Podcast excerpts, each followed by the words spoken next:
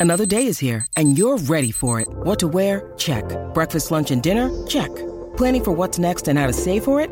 That's where Bank of America can help. For your financial to-dos, Bank of America has experts ready to help get you closer to your goals. Get started at one of our local financial centers or 24-7 in our mobile banking app.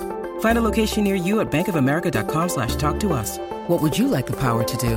Mobile banking requires downloading the app and is only available for select devices. Message and data rates may apply. Bank of America and a member FDIC.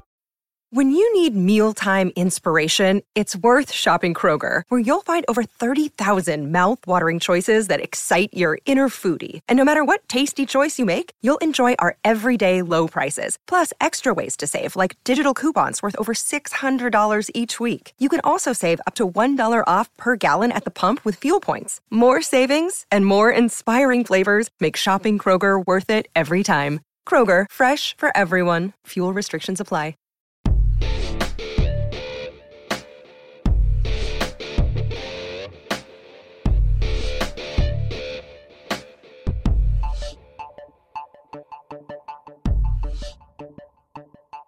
Hey, Marcus, give me a hand with this tarp. I'm going to get it off the imbalance time machine so we can go traveling here. You ready?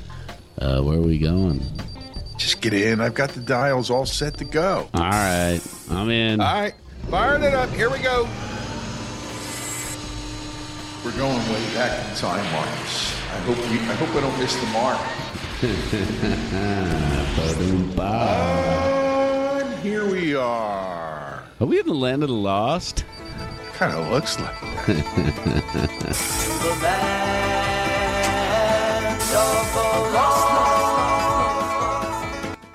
Feels kind of scary, but it's only 1958. All this is just in our mind. It's 1958. It just seems like the land of lost a lot longer ago. Come on, follow me through this door. All right, let's go. Here, close that door. All right. Wow, I feel a little bit like that movie, The Adjustment Bureau, but here we are. Where the fuck are we? It's teenaged Brian Wilson's bedroom. Oh, 1958. why are we here? Because we're trying to figure out how the Beach Boys, with three brothers and a cousin and a best friend, didn't seem to have the similar sibling rivalry that so many other groups had before them and since. On this episode of Sibling Rivalries, the Beach Boys on the imbalanced history of rock and roll. So here we are. It's Brian Wilson's bedroom, 1958.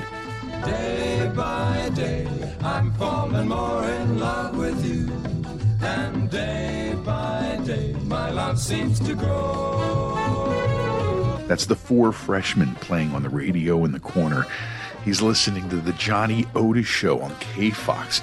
You know what they broadcast back in 2021? What? Korean programming. But back then, it was Johnny Otis's K Fox radio show. And that's where a lot of the influence on the Beach Boys came from. So that's where they heard all of that early rock and roll that kind of propelled them into the direction they ended up going in.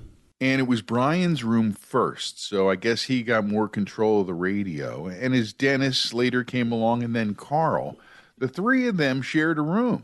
It was a family, you know, music around the house. Uh, their dad, Murray, who is uh, part of the villainy in this story, was a guy who would play music, play piano, uh, and and it kind of created that vibe that you know between the harmonies that they were hearing on the radio and the music in the house, it really, like we see in so many cases, uh, set the stage for music to be part of the lives of the young Wilson brothers. Yeah, some of the stories about Murray are absolutely insane. The whole Beach Boys uh, story is pretty fascinating and in many ways at times heartbreaking as well because Yes. of the cyclical up and downs, the mental illness, the sibling rivalries, the battles, all of it is mixed into this story and it's a crazy story. Well, Murray was an abusive father. Uh, he is in the uh, upper tier of abusive fathers in rock and roll history. He's up there with And, uh, Michael Jackson's dad. He's right up there with Joe Jackson. That's right. And I couldn't really find a real sibling rivalry amongst Brian and Dennis and Carl. They, as brothers, maybe were more united against the abusive father, Murray, hmm and therefore they didn't have a lot of that um, serious sibling rivalry, more nitpicky stuff that you normally have with kids growing up and that kind of stuff. Somebody always yells, Mom loved you better. And that starts the whole thing, right? But as they got older, uh, the other brothers, the younger brothers, got guitars. Brian already played piano, setting the stage for the formula that would be the basis for the Beach Boys. But the abuse continued even into their teens.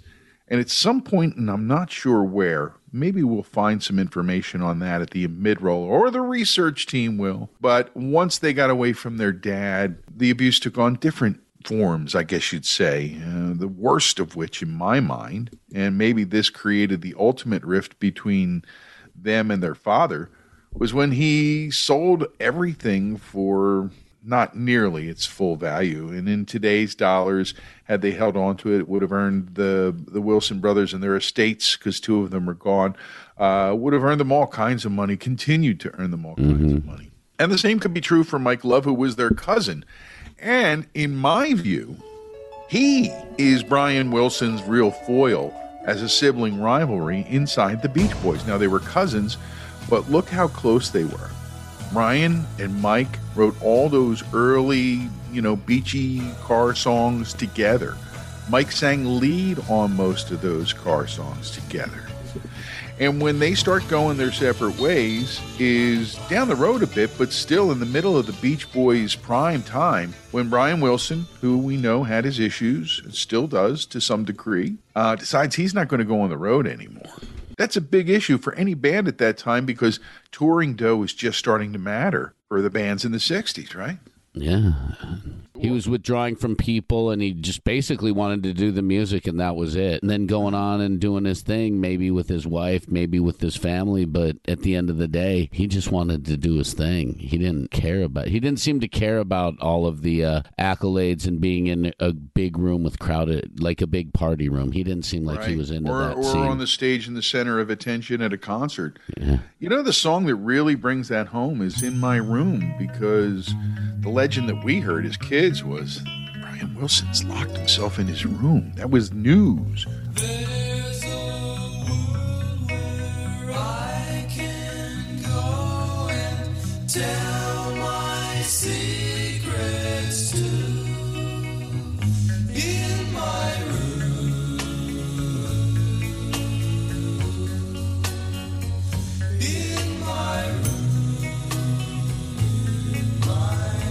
didn't seem to be relatable to us in our worlds because we lived in worlds where that wasn't present. I learned a lot. I know it's Hollywood's version, but I learned a lot about the story in Love and Mercy, a movie that came out with John Cusack and Paul Dano playing the two different Brian Wilsons. And you got to stretch it a little bit to get that. The movie came out in 2014, and I didn't see it for a while. And whenever it's on, it's one of those movies, you know, whenever it's on, you'll watch part of it. That's where I'm at with that.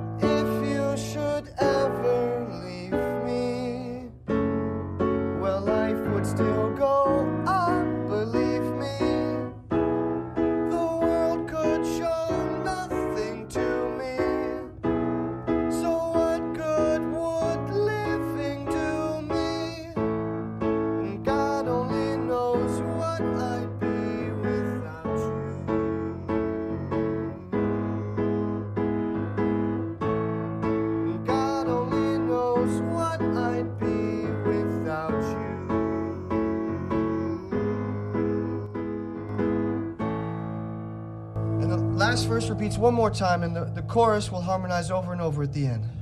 It's still rough, I know, but it's getting there. It's right for Carl's voice. Do you like it, Dad? I mean, it'll get better. The, the vocals will counterpoint the backing track. Real soulful. Oh, you don't want my advice? Or my meddling? Forget it. Forget what? Forget what? You don't like the song. I never said I that. I can tell. Just say something. Did you close your eyes like I asked you to? Tony and I think. If you close your eyes, you can see a place where something is happening. It's like being blind, but because you're blind, you can see more. Don't you think it's a spiritual kind of thing? I closed my eyes, didn't see a thing. I don't know. Maybe it could be something with the right arrangement. Well, yeah, I have French horns on it and Flutes, tambourines, sleigh bells, piano, bass, real complex key shifts. Frankly, if you really want to know, I don't care for it. It's not like a Beach Boys song. Your brothers are going to hate it. It's a love song. It's a suicide note. Didn't you just say it could be something with the right arrangement? Well, I gave it another thought, okay? And if you can't keep your voice down in my house, get out. Yeah, I haven't seen it yet. I was looking for it, and I did not. I was not able to come across it in any of the free streaming services. Well, I'll tell you, the actors involved are. Cusack's I mentioned, Yeah, he is. And his later day foil is Elizabeth Banks, who was Melinda, a woman that he met. And as I discovered more about the story, and Dr. Gene Landy, who's played by Paul Giamatti in the story, you see Brian taking back his life. And that's around the time that he began returning to all of us. And the movie is interesting because it also juxtaposes scenes from those early Beach Boys days, including a scene where Brian has stayed home from the road after that moment we discussed a little earlier. And he's in the studio working with the Wrecking Crew. If you haven't seen it, you're going to love this scene because it involves two of our favorite Wrecking Crew members, Hal Blaine Yeah. and Carol Kaye. And there's this whole scene they're working on music. And the band comes back from the road and they bounce into the studio. They're so happy to see the you know Brian and then he's happy to see his brothers and all that. And they and they go in and it depicts them going in and cutting vocals after the whole layer of uh, backing tracks have been recorded by the crew, right? Wrecking crew. Yeah. Close my eyes, she's somehow closer now. Softly smile, I know she must be kind. It's weird how she comes in so strong. And I wonder what she's picking up from me. And then there's a fight scene between an argument between Mike and Brian, who have been the principal songwriters for the Beach Boys up until this point in time. Change is inevitable. That's what we've learned. But Mike couldn't accept it.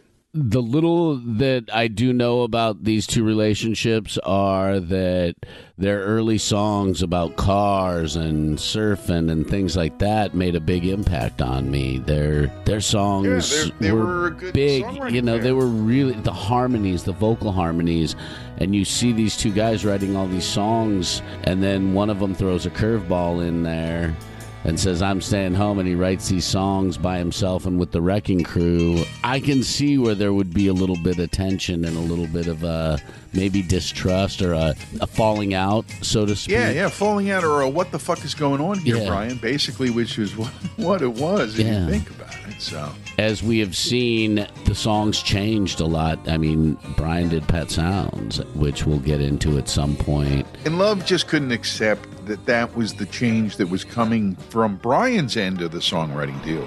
He's trying to cajole him back to going back to singing about girls and cars. And I think that works better when you're uh, a late teen, early 20s kind of guy. As you start to grow older or grow up a little bit, I think you start to realize there's more to it in life. Unless you're Motley Crue. Oh well, of course. They're every rule in that department.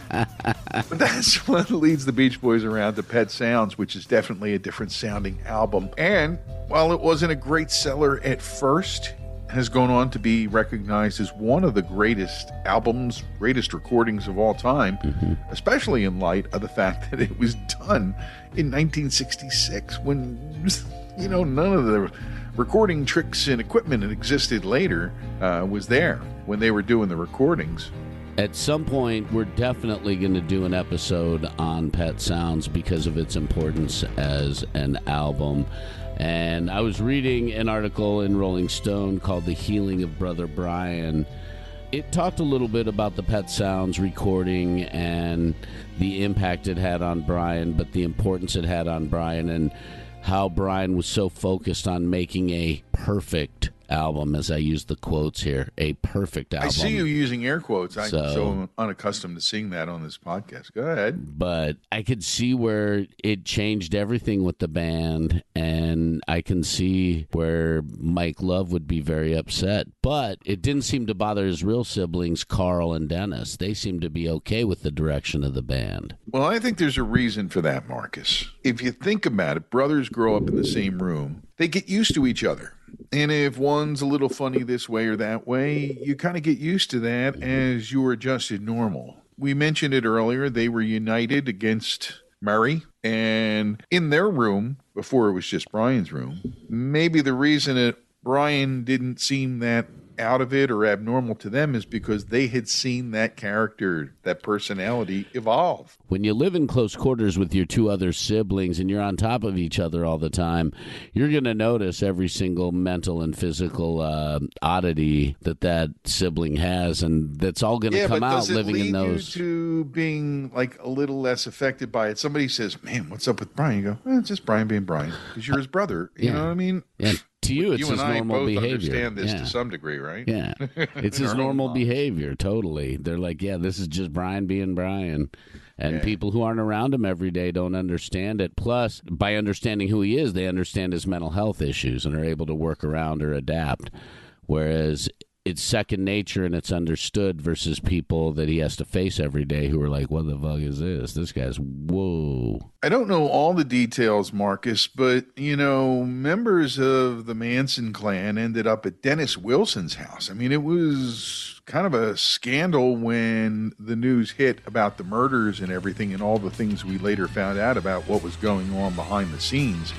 I guess Dennis just thought they were a cool bunch of vagabonds. Uh, Manson fancied himself as a musician, so that would always open the door for somebody who was a professional musician, right? Yes, and a couple of things I found out in the healing of uh, Brother Brian. They mention a little bit about the Manson incident, and this was a bunch of articles from like the late '60s, early '70s of the Beach Boys in Rolling Stone magazine. The mother of the Wilsons said that Dennis was the type of guy who would give the shirt off his back to somebody who was homeless. He would buy a meal for homeless. He uh, wanted to help people out. He seemed to be that type of a person where he was interested in helping these people get back on their feet. And as we all know, Charles Manson had that insane charisma. Charles wanted Dennis to produce some recording for him and Oh, help him record because Charles always wanted to be a musician, and Dennis I was like, know. nah. And I think that's no, what I always wanted to be a musician, but I learned to play the guitar more than.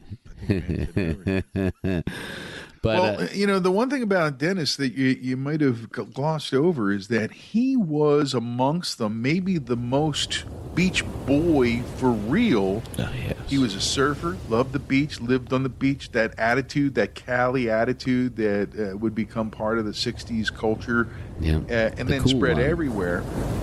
Was kind of the personification of that. Like, I- I would say, even descended from James Dean in that regard, you know? yeah. I look at pictures of him and he just looks fucking cool. And, and brother Carl, they were like uh, about a year and a half, two years apart, right? So they were pretty close. And you know, he he had his role as the youngest of them, and together they could make a sound. We haven't talked much about the sibling harmonies. We talk about sibling rivalries on the podcast, but the sibling harmony can be stunningly beautiful. And I think of the the Wilson sisters in Heart automatically. But the Beach Boys had that same thing that appealed to us on our earliest recollections of them because of what those harmonies meant to the songs that became part of our DNA. For you, this was all happening. Pet Sounds was happening as you were being born. I know. Just a crazy thought. To me, it's songs on the radio. And I'll tell you flat out right now, I want to stop, full stop, and tell you that long before I discovered or even could have discovered the Beatles, the Beach Boys were an integral part of my rock and roll growing up for the 60s portion of the program. The things that I'd learned about as I was a little tot, you know, hearing things on the radio. The Beach Boys became the cool guys.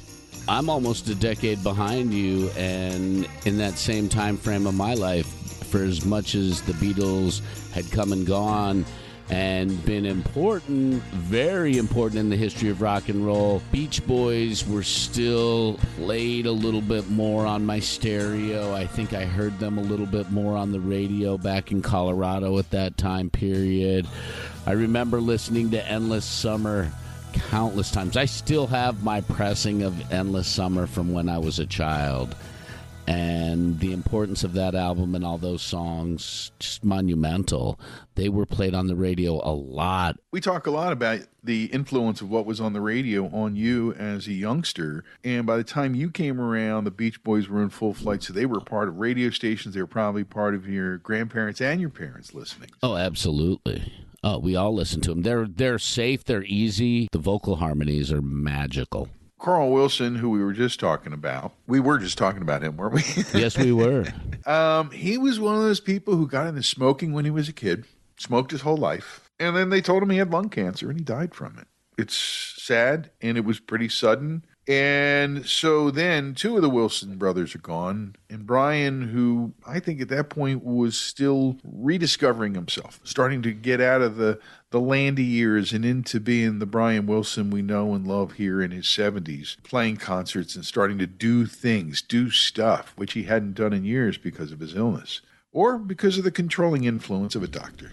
Depends Yeah. upon which side of that equation you believe. That Landy story is absolutely insane. It is. and some of those Hollywood shrinks were actually Hollywood nut jobs and maybe even grifters in a way, trying to uh, set set up and steal from some of these people who are like, oh, I'll believe in this holistic this and that because you read about some of the things that they were doing in those times, and they were drinking juice shakes and smoothies like kale smoothies and things like that. They were doing Put all that stuff ass. That's popular now that everybody's bending over backwards for. The doctor did a good job keeping them sober, especially Brian, and helping, I think. But it crossed a line into overly controlling him Yes, it was abusive. to his detriment. And once that came out, he found himself on the free side of all of that. Sadly, during that some of that time, it's when his brothers passed away. Mm-hmm. And the guy we haven't talked about is their best buddy growing up, Al Jardine, who was with them in the Beach Boys. And I think he was pretty much the guy in there. Everybody would come and go, and Al would always be there until Carl died. And then that was it for him because he was loyal to the Wilsons to the end. He benefited by it greatly in his life as an artist, a musician, and I'm sure financially. Whatever they all lost because of Murray selling their music at a dirt cheap deal, hmm they made. They got stuff back. They made the road theirs. They made more music. They made more Beach Boys. Literally. People would come along, right? Daryl Dragon and uh, John Stamos and Blondie Chaplin, right? Oh, yeah. all these different people came along and joined the Beach Boys and played with them in different ways and, and roles for years. But, you know, Al was done after uh, Carl's death, and he's now, what, 78? So, same age as Brian, the two sole remaining Beach Boys of the original Beach Boys. Don't Mike and Brian sort of have a political uh, difference at this point right now? Aren't they on opposite ends of the spectrum politically? And don't they both tour separately because of some of these differences? Well, thankfully, neither of them are touring, even the one who might be prone to disregard all science and truth. But when they are touring, um, they do tour separately. I believe that uh, Love has the touring rights to the name The Beach Boys. Philadelphia is proud to welcome the Beach Boys with special guest Jimmy Page.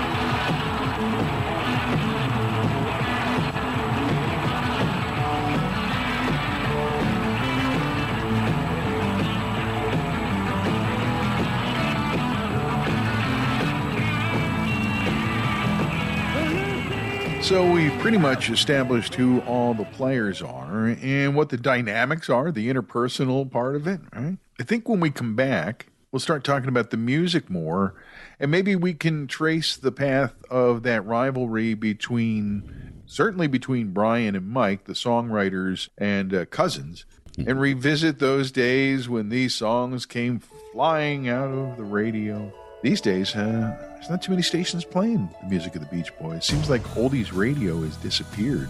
Yeah, no kidding. They don't even get spun on classic rock, do they? No, no. Classic rock has evolved. If you're thinking about a U.S. classic rock radio, it's evolved to Pearl point Jam, where uh, the '90s is all part of it. Oh yeah, yo, I heard stuff the other day. I went, wow, that's cool. Anyways, uh, always have time for a classic, don't we? It's the Brothers Wilson plus cousin Mike and our buddy Al, the Beach Boys, on the imbalanced history of rock and roll. And you know, when I'm out on the beach, Marcus, catching a wave, laying in the sand, I get thirsty. Nothing quite quenches that thirst like a pint of crooked eye. Am I right, Marcus, or am I right? I would have to say the latter. You are correct. yes, or right, left, right, correct is all good. And that's because when you go in the crooked eye and you look at the board, you're always going to find something that makes you feel right. Right there in the heart of Hatboro at York Road in Montgomery, go see the gang at Crooked Eye. It's all good, and it's all happening at Crooked Eye Brewery in the heart of Hatboro. The fact that Crooked Eye has survived the pandemic and done a great job staying open and taking all of the necessary precautions to keep everybody safe is a wonderful thing. And I think it's a testament to not only their business, but who they are as people. Well, we raise our pints to you, and now they're pouring at Jamie's House of Music in Lansdowne. That's not too far from you in Delaware County, right? That is true. It's right down the street, literally about two and a half, three miles from my pad. So live well, music and Crooked Eye near me, too. Jamie's House of Music does great work with live music, and they never had somebody there pouring, and now the Crooked Eye crew is there, bringing all those delicious brews from Hatboro. So Delaware County, come and check out Crooked Eye and the great tunes at Jamie's House of Music. All the details about all this on crookedeyebrewery.com, their website, and follow them on Facebook too. Whenever you need a tasty pint, remember Crooked Eye Brewery, right in the heart of Hatboro. Hello, Pantheon podcast listeners. Christian Swain here to tell you more about my experience with Raycon earbuds. Our family now has three pairs of Raycon earbuds around the house, and my wife just grabbed a pair of the Headphone Pros to replace some headphones from a company that was double the price. And yes, she loves them. Now, if you haven't pulled the trigger on a pair of Raycons, or even if you have, but you're in the market for another pair because they're just that good, well, now is the time to check them out because they just launched their upgraded model of the best selling everyday earbuds. With Raycon's upgraded everyday earbuds, now you also get active noise cancellation, ergonomic design, and multi point connectivity that lets you pair with two devices at once. New quick charge function, three customizable sound styles, plus awareness mode. Available in a variety of vibrant new colors to complement any and all skin tones. I even have a pair of earbuds in a cool green color. I have tried just about every earbud known to humankind, and these Raycons are fantastic. Seriously, if you've been wanting to check out Raycons, there truly is no better time. You're going to ask yourself why you didn't check them out sooner, and Raycon offers a 30-day happiness guarantee. So, what are you waiting for? Go to buyraycon.com slash Pantheon today to get 20% off your Raycon order, plus free shipping. That's right, you'll get 20% off and free shipping at buyraycon.com slash Pantheon. Buyraycon.com slash Pantheon.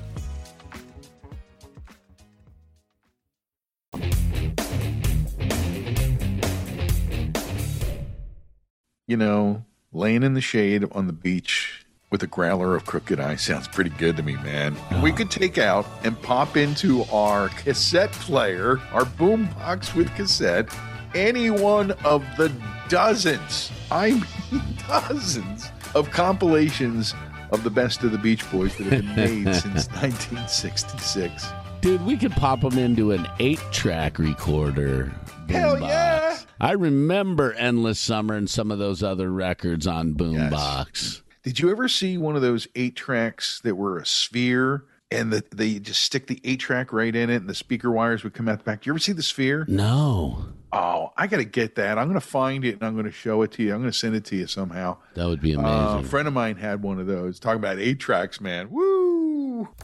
It starts automatically. You manually switch. You can see the lit up number there. Switch between programs. And then when you're done, you rip the tape out, which feels so wrong. People liked them because you could just shove them in the dashboard, right? Yep. You pull one out, go, yeah, Humble Pie, Rockin' the Fillmore. Bam! It was in. No matter, and the thing was, you never knew where it was going to start. It wasn't like you were getting the beginning.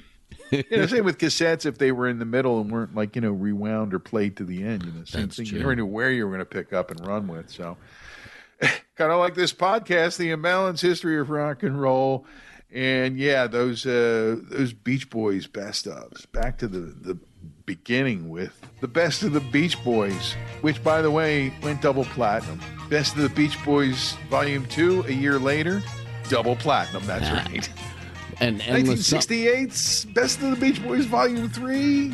Uh, uh, uh, The- double platinum.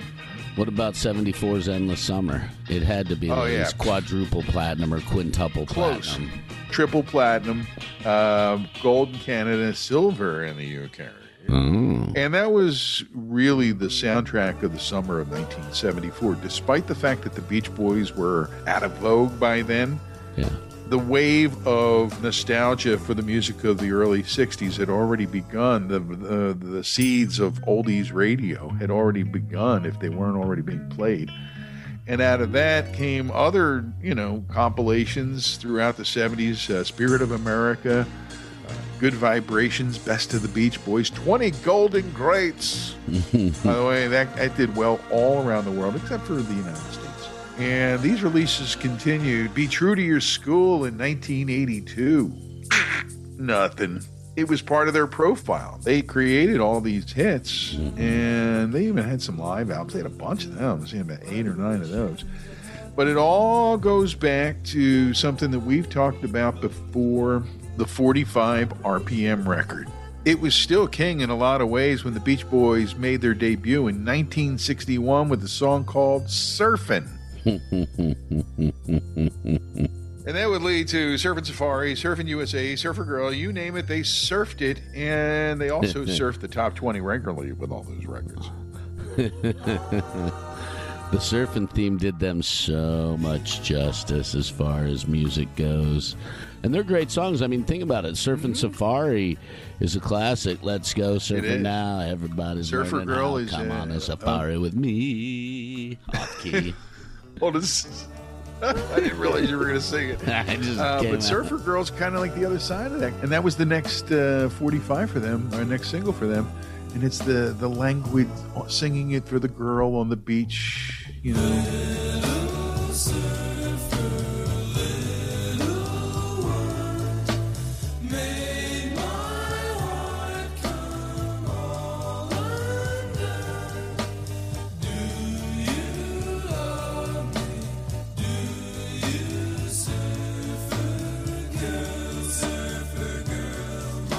The part of the, the song cycle, if you will, in, in Brian Wilson's head, that's probably was kind of a song cycle. And then the other theme starts to creep in too, because the B side of 1962's Surfing Safari is 409. She's real fine, my 409.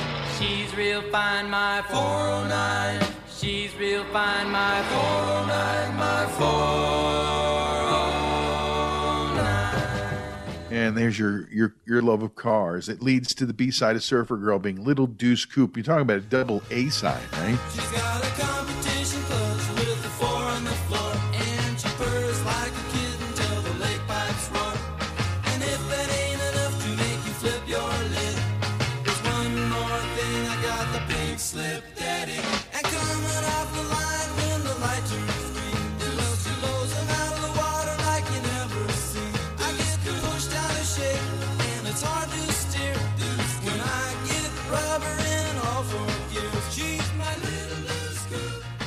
Oh, they had so many songs like that. I was looking through the singles and the list of those first couple of albums, one hit after another, and some of these, like you know, like you said, are the B sides were as equally as popular as some of the A sides, and Yeah.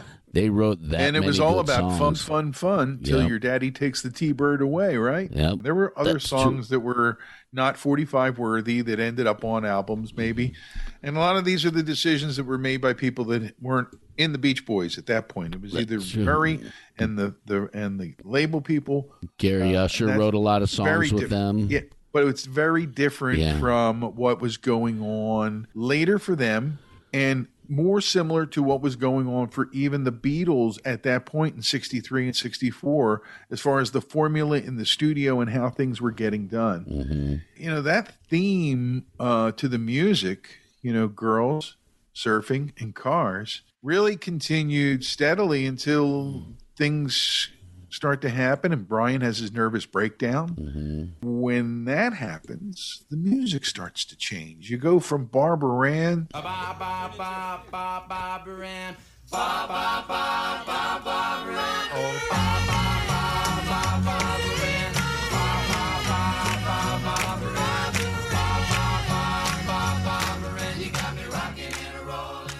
To ba John ba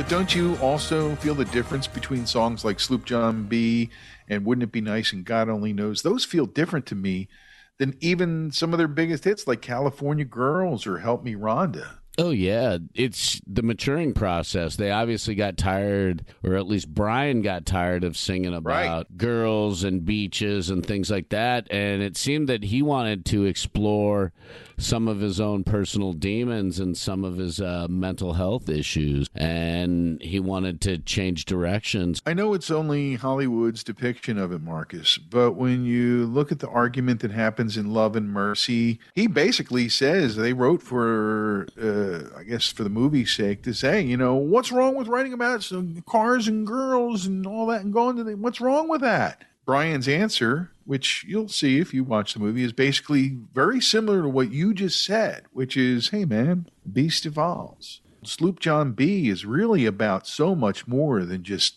sailing, right? Mm-hmm. Wouldn't it be nice is so much more, despite the cheery Beach Boysy vibe of the music, is about so much more than, geez, you're so cute, I want to go dance with you on the beach. Mm-hmm. And it just keeps going more and more in that direction as we get, you know, into Pet Sounds. Mike Love was not very involved in the songwriting in this record, Pet Sounds. He was only involved That's in what I think songs. he was really pissed off about, Marcus. You're right. If he was cool enough to write about some of the things and, and conceive of the things that Brian was conceiving of, he could have been a part of it.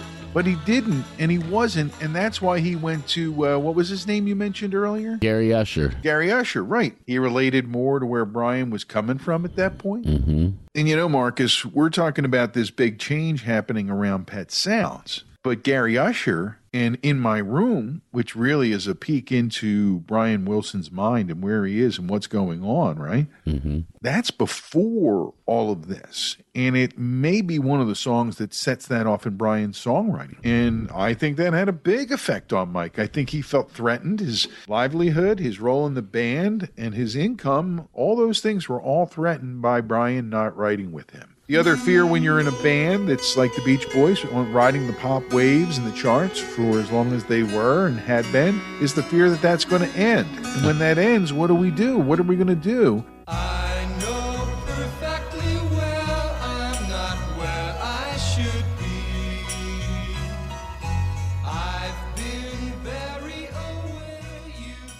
So maybe that was behind Murray's initial intention, or maybe it was more selfishly pointed towards himself. Hey, Murray Wilson only lived to be 55 years old. He died of a heart attack, just like his one son, just probably like his father. It may have been one of those things that's in their family that he knew he wasn't going to live long. So he was taking care of himself and his wife, mm-hmm. who doesn't play that big of a role in the story other than to be a kindly mom. But she was tough.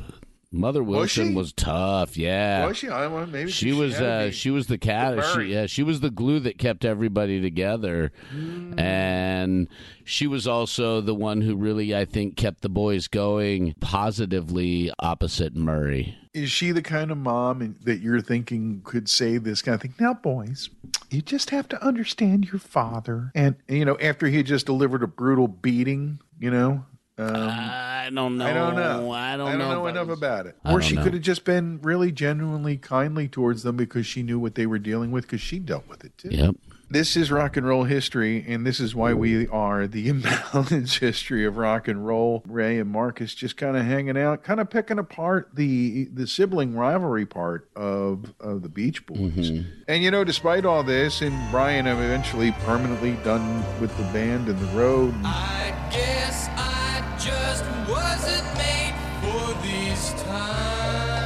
continues to write music and they have hits. They keep having hits into the late 60s and into the 70s and it starts to fade. But here's the thing the Beach Boys, the magic of the Beach Boys really never fades. And despite their later hit, which put them back on the charts at one point, Kokomo, Yeah. Off the Florida Keys. There's a place called Kokomo. That's where despite that, in my mind, um, their music endured and they became one of the early nostalgia acts to really have a live touring career, which Mike Love gets full credit for championing or directing for the most part because Brian wasn't around. Al was there. So it became, I won't say a tribute because he and Al were in it, but you know, it became the model for a lot of bands who lose members Yep. but continue the name and the brand forward. And the Beach Boys brand is eternal. Absolutely eternal. And those songs 20 years, 30 years from now will still make you feel good when you hear them. You will have so much fun listening to Little Deuce Coupe and Fun, Fun, Fun and Be True to Your School. And while they may not relate, relate on a lyrical level, they still kind of do. They have relevance today and they'll have relevance 20 years from now. And you know what else they do? They allow you to take the dust cover off your personal time machine, your imbalanced time machine, and jump in and transport mentally, at least, to that point in time. If you think about Brian Wilson touring, writing, continuing to make music, it's one of the gifts that we got because he got away from Gene Landy. Do you think his music would have stopped or been completely different had he stayed in the clutches of Dr. Gene Landy? You know a little bit more about this than I do, so why don't you expound, my friend? Again, reading The Healing of Brother Brian, Brian's wife went to Dr. Landy because she had heard about him through some of their Hollywood friends, some of their celebrity friends, and he was a celebrity shrink or a celebrity doctor helping people, celebrities, get back on track if they were off track. But it wasn't just him. He had a stable of doctors and people around him. He had other shrinks. He had a nutritionist. He had therapists. He had multiple people that worked with him and worked with Brian. And for instance, when they would be out doing things as the Beach Boys in public, there would always be one or two bodyguards with Brian Wilson to make sure he didn't indulge in any of his weaknesses or fall off whatever wagon or you know take pills or do any know of what? those things You know what? and so Love he was kind of Mercy, the movie- strong armed in that way Uh, Love and Mercy has that element in it, and it does come across more like a strong arm enforcer type situation and not a caring guardian looking out for you while you're out in the world. Mhm. Yeah. And while we were talking about it, it it almost makes it seem as if people who trust their care in these people don't want to be responsible for their own actions in a way. And it seems like that. I shouldn't say it's like that, but it seems as if they're putting their faith in other people to be responsible for their actions for them, if that makes sense. It does. And and it actually is a reasonable thing to wonder. From the little bit of stuff that I've read about Dr. Landy, he had a pretty tight grip on Brian Wilson and the Wilson every clan. way. Every way, in every aspect of his life. I don't understand how he was able to even function having somebody that far up his ass, so to speak, because I know I would malfunction in that way if I had somebody that far up my ass at every move I made. No way. I couldn't handle it. I would fall apart completely. I'm just looking at something the research department sent me because of what we were talking about. What did the research department send you? Well, it's talking about um thing in summer 2018 with Mike Love getting together with Brian Wilson and Al Jardine for a little Q&A on satellite radio. to promote uh, the Beach Boys channel's debut. And the concern, I guess, going into that day was that it could be kind of weird for Brian and Mike, who've had a very strained relationship, as we pointed out. But Love said it was very positive that whole get together. Nothing about that serious thing was negative as far as I can see. At the end of it, Brian and I sat together and he said, I love you, Mike. And I said, I love you, Brian. It was really sweet. Now, of course, that's one man's view of it, but that's kind of the latest snapshot they could find while we've been doing the rest of the podcast mm-hmm. stuff. You know, that rivalry, that's where they feel it's at. And maybe it's there because Mike's in charge mm-hmm. and Brian doesn't want to be in charge anymore. And then that makes things cosmically more in sync rather than trying to fight things and trying to get things. And um, the one thing I'm happy about out of all this is that Brian has his life and has taken control and responsibility for his life because his mind is a wonderful thing that gave us so many great feelings inside us. Tell me if this wasn't true for you when you found out that Brian had had so many health issues mentally. Did it make you think along the lines of, wow, all these wonderful sounds came from this troubled mind? Did you ever have that thought? Not really. I was older when I learned and understood the depths of Brian Wilson's issues, so I don't think I did feel that way. I think I just. Do you think it's because when we're younger, we're not really around it much? We don't really understand it much? that, that it takes time for us to understand the different types and depths of mental illness? Because mm. I I know you talk about it a lot as public service director mm-hmm. for the radio station. Yeah, no, I think there's, I think we deal with mental illness our whole lives, and I think it's around us. Look at how the Wilson brothers were with Brian. Ah, that's just Yes. Brian being Brian.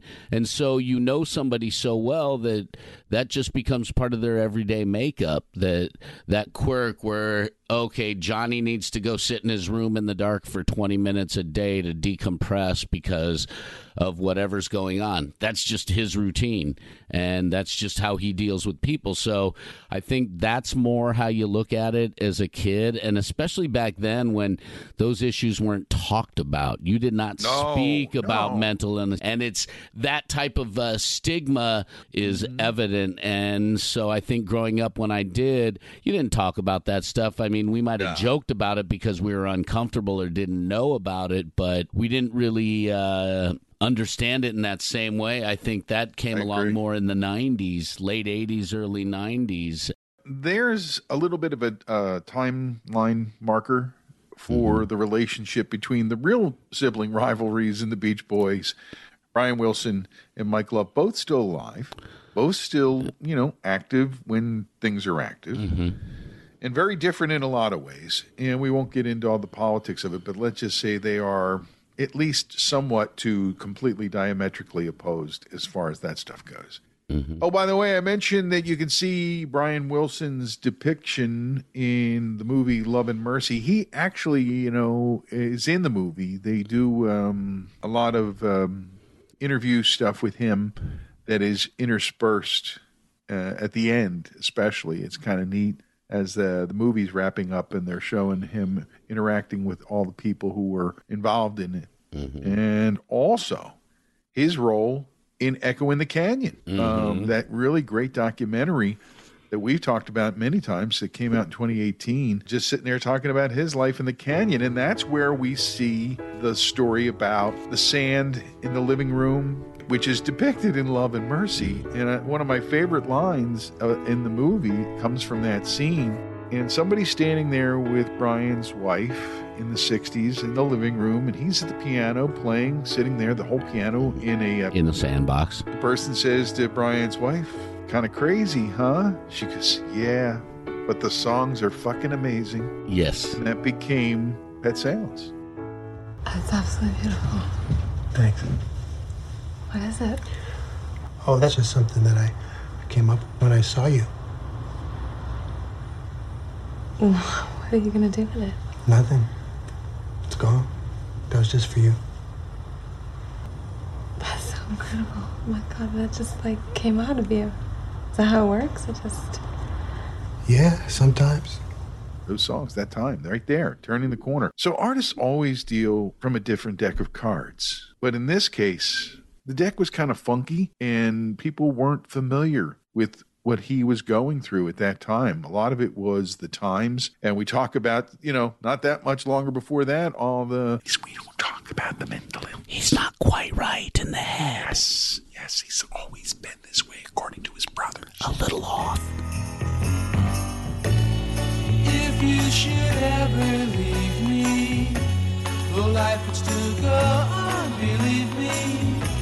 The world could show nothing to me. So what good would living do me? God only knows what I'd be without you. Here's the thing if Brian Wilson isn't the man he is, becomes the man he is, the songwriter and artist that he becomes, we don't have all this wonderful music that came from a brilliant mind that was just way ahead of its time as far as understanding. And thank you, Brian Wilson. We love you. Indeed. I don't know how we're getting out of 1958. We've been in this mm. closet in Brian Wilson's room for a long time. I hope they don't. I hope Murray doesn't hope- catch us. He'll beat us up. All I want to know is is LAPD SWAT sitting outside with all their guns drawn, waiting for us to come out? Who are those creepy old guys from the future in their bedroom closet? oh my goodness! All right, let me open this door. now we're good. Time machine's over in the corner. Let's go. All right.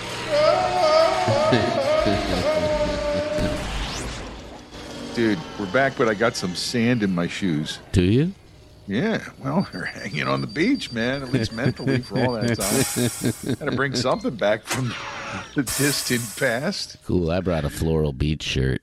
You know, I wonder how many people are going to search to see if they can find Land of the Lost on Netflix. It's not on Netflix.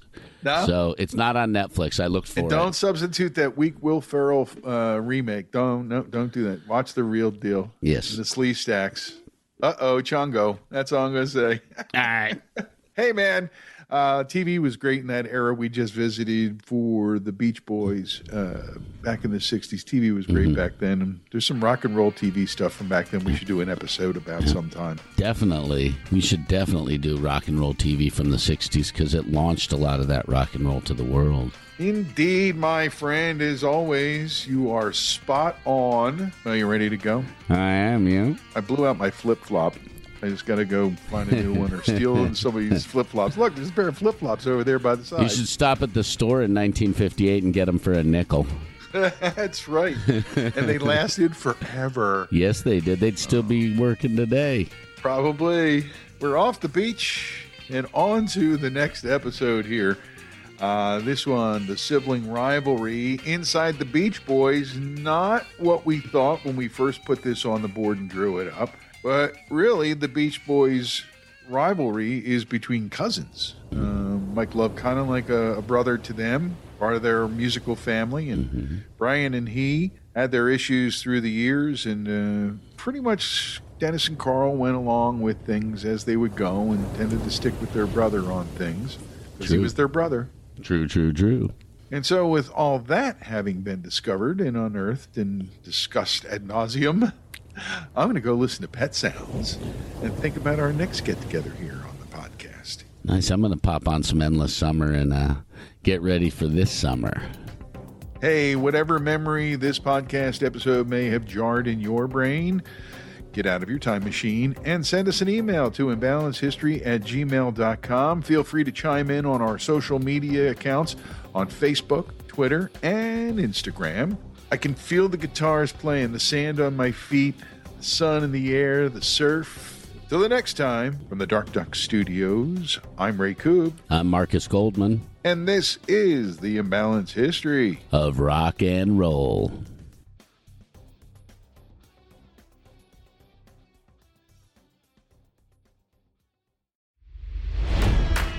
It's NFL draft season, and that means it's time to start thinking about fantasy football. FantasyPoints.com features industry leading experts and prognosticators using proprietary hand charted data to help you score more fantasy points. FantasyPoints.com is the place to go for whatever kind of fantasy football you play. Whether you play fantasy football, daily fantasy sports, or do a little bit of everything, Fantasy Points has the meticulously researched content to guide you to victory. And why wait for the fall? Fantasy Points also covers the new spring football league, the UFL. Join the guru, John Hansen, Scott Barrett, Joe Dolan, and other massive names in the fantasy football universe with an exclusive offer. Use code Pantheon for 15% off any fantasy points package, including the all in package, with access to every article, tool, and data nugget that Fantasy Points has to offer. That's fantasypoints.com and code Pantheon for 15% off at Fantasy Points. Fantasypoints.com, code Pantheon. Score more fantasy points.